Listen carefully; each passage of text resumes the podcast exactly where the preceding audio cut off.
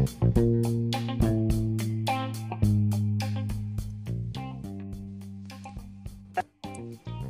morning. This is Cheryl Stabler with the Unshakable Women podcast. We publish each morning at 5:30 here from Los Angeles and 8:30 a.m. on the Eastern Standard Coast time. Monday through Friday, we profile women who have conquered tremendous tests and challenges in life. These unshakable women will share their story and encourage other women on their purpose driven journeys. Connect with us for 10 minutes each morning and subscribe to the podcast for alerts to new shows. Share the link. Follow our team at Unshakable Women on Instagram and Facebook. Today, we welcome Bethlehem. Bethlehem, are you with us? I am. Hello. Hi, good morning. Great to have you on. Thank you. It's great to be here.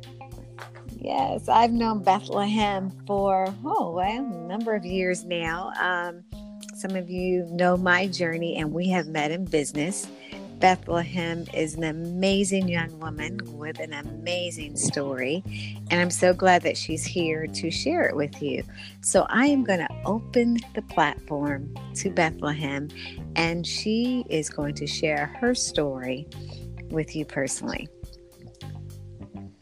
Hi. Uh, so, as Cheryl said, my name is Bethlehem. Um, I am a first gen American. Um, my parents are both from the country of Eritrea, which is in East Africa. And I think for me, what's been my biggest struggle, or I say my biggest challenge, has always been finding a place in between, finding a place to fit where I feel not only represented but seen, accepted, and and loved and cherished. Um, okay, can I can I ask for those who are geographically challenged? Can you share can you share what um, continent that country is from, please? Africa. It's East Africa. Thank you. yeah, yeah, of course. um, so uh, many people who are first gen, meaning first generation, meaning they're they're they're the first um, generation in their family to be born in the US. Um, a lot of times, the struggles that we face are trying to be enough, right? Trying to be, in my case, American enough when I'm with my American friends and family and in the workplace, but also maintain my culture and be, in my case, Eritrean enough, uh, mm-hmm. which has mm-hmm. been a struggle that I've had to figure out for, for a very long time. Um, mm-hmm. I think for women in particular, it's harder because, you know, the stereotypes are true in the fact that the way women are raised in places like East Africa and other parts of Africa, India, and the way that the men are raised, the boys are raised, is completely different. You know, you see these mm-hmm. these these stereotypes being shown in all types of media where it's almost joked about how uh, the girls or the daughters are very like protected and they can't, you know, talk about sex or relationships or feelings or go out with their friends and things like that where the boys are like oh i'm gonna be gone. I'll be home when i'm home. And it's like okay hmm. cool. You know have a good time. Come back. You know just come back safe or whatever. That's a real thing you know? So for us for for for for women of the diaspora i think for us it's always also been about finding a voice for ourselves to be like hey this is not okay. Hey we should be treated equally, which is a struggle I think that anybody and everybody can can relate to. I don't think that's that's exclusive to just people of the diaspora. I think that's something that's relatable for all women across the board. But for Absolutely. us in particular, it takes that challenge even further when you've got the other um, struggles and and things that we have to deal with on top of that. Um, I think for me, just what's been kind of my my motivation and what's kind of kept me going is I didn't actually know my parents' story. I didn't. They they left um, Eritrea during a time of war, um, and they came to the U.S. and sought refuge. And so they were very lucky. Um, and for a long time growing up, I was like, oh, you know, my parents are from East Africa, and, and I was raised here, and that was kind of all it ever was. And it wasn't until much later in my adult life that I actually asked my parents, what did it look like or what did it take for you guys to leave Eritrea? And that opened quite quite a door that I wasn't Wow. expecting. Um, Your history. yes, absolutely. Um, but also the the the things that my parents went through, the challenges that they went through that I never even thought about. I never even gave a, a, a thought to. Um, essentially, they were escaping, escaping, and for them and many people who did who took this journey, it was a matter of you escape and you seek refuge, or if you're caught, it it doesn't end well. You know, it, it's it's it's something that all of our parents took the risk of doing for us which again me finding out in my adult life made me feel horrible it made me feel guilty it made me feel shame because it was something that i never even bothered to ask and it was it's a huge part of who i am right because had my parents not taken that journey my life would be completely different um, or had my parents been caught I essentially wouldn't even be here. So, something that I always remember is that. Something that I always remember is that my parents, even though growing up it seemed really hard, like they didn't understand me, they didn't understand the culture I was trying to immerse myself in, which was the American culture. For a very long time, I had this animosity because I was just like, why can't I just be American? Why can't I just be like everybody else? And so to find out my parents' story and to find out what they did just changed my entire life and made me realize that that's why. You know, when my parents say things to me like, no, you can't go out tonight. I want you to be home. I want to be safe. It's not because they want to be overprotective. It's because they went through so much to get me to a place that I could live a life that wasn't going to be full of war and and trials and tribulations that they knew were coming. You know what I mean? They wanted to give me my best life.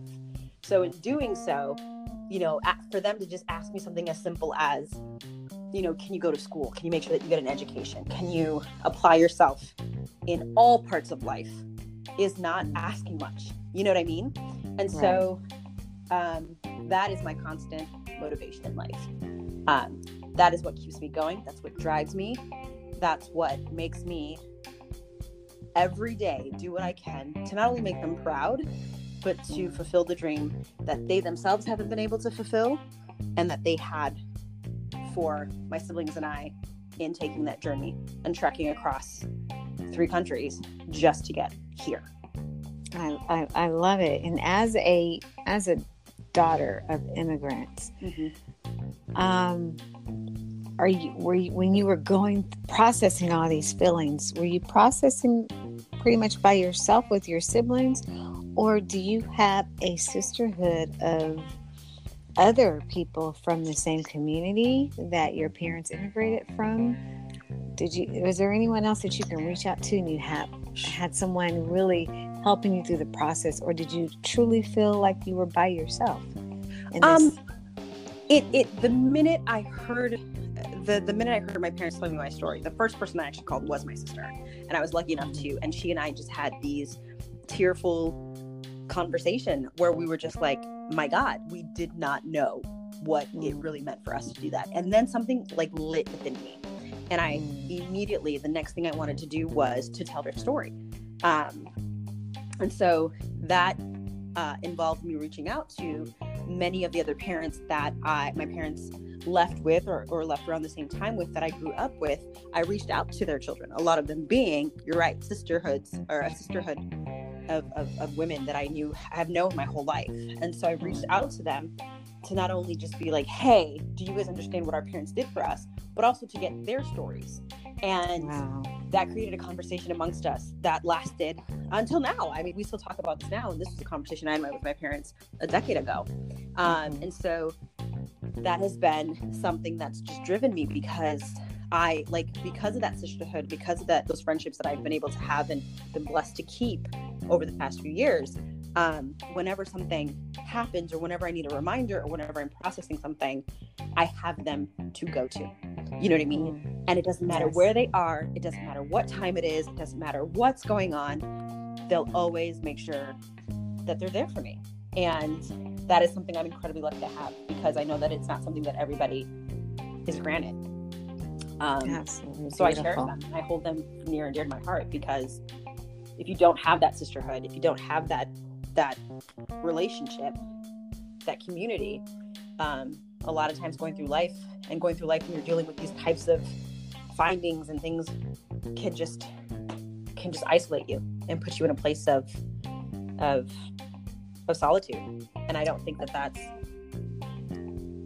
um, well for me personally that's not a healthy place for me to be in so i've been fortunate enough to have that mm-hmm. sisterhood to fall back on okay so that's that lends into my next question so there there may be someone out there who is young and maybe doesn't know the stories of their parents and mm-hmm. and they feel isolated in this land mm-hmm. or they may feel isolated when they go back and visit their parents land mm-hmm. um, and they wake up and each day saying who am i right um, so if there's someone like that listening today mm-hmm. on this podcast what would be the one tip that you give to them that will motivate them to get up every day and be the best person that they can be and and try and help them to overcome that feeling of being isolated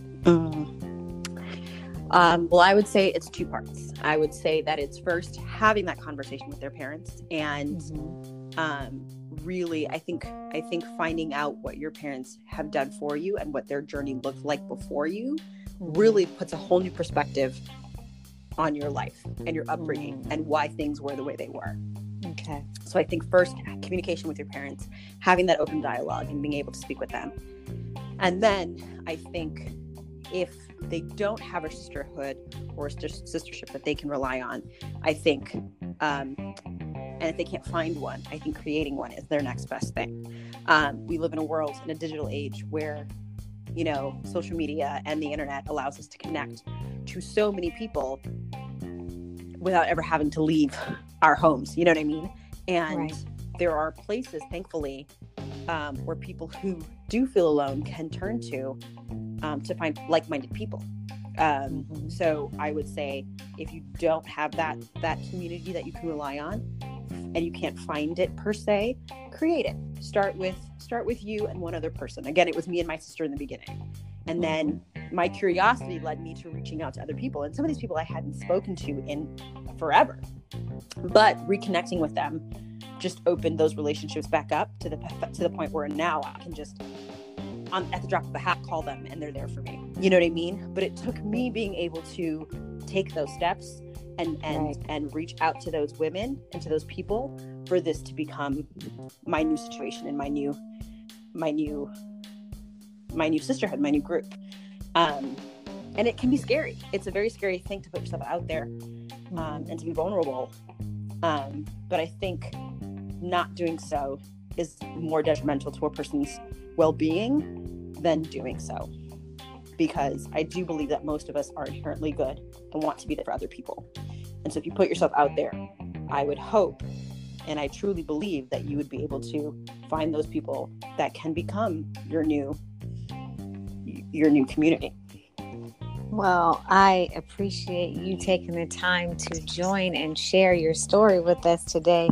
I, I think I hear a book somewhere in there, Bethlehem. I think I hear a book. I think I hear a radio show being broadcast to East Africa. There's something else in there just waiting to be birthed. Um, where can our listeners find you on social media and see that beautiful face of yours? uh, my social media for Twitter and Instagram is mm-hmm. Bethlehem Awate. So it's Bethlehem like the city. Um, and then my last name, which is A W A T as in Tom E. Okay.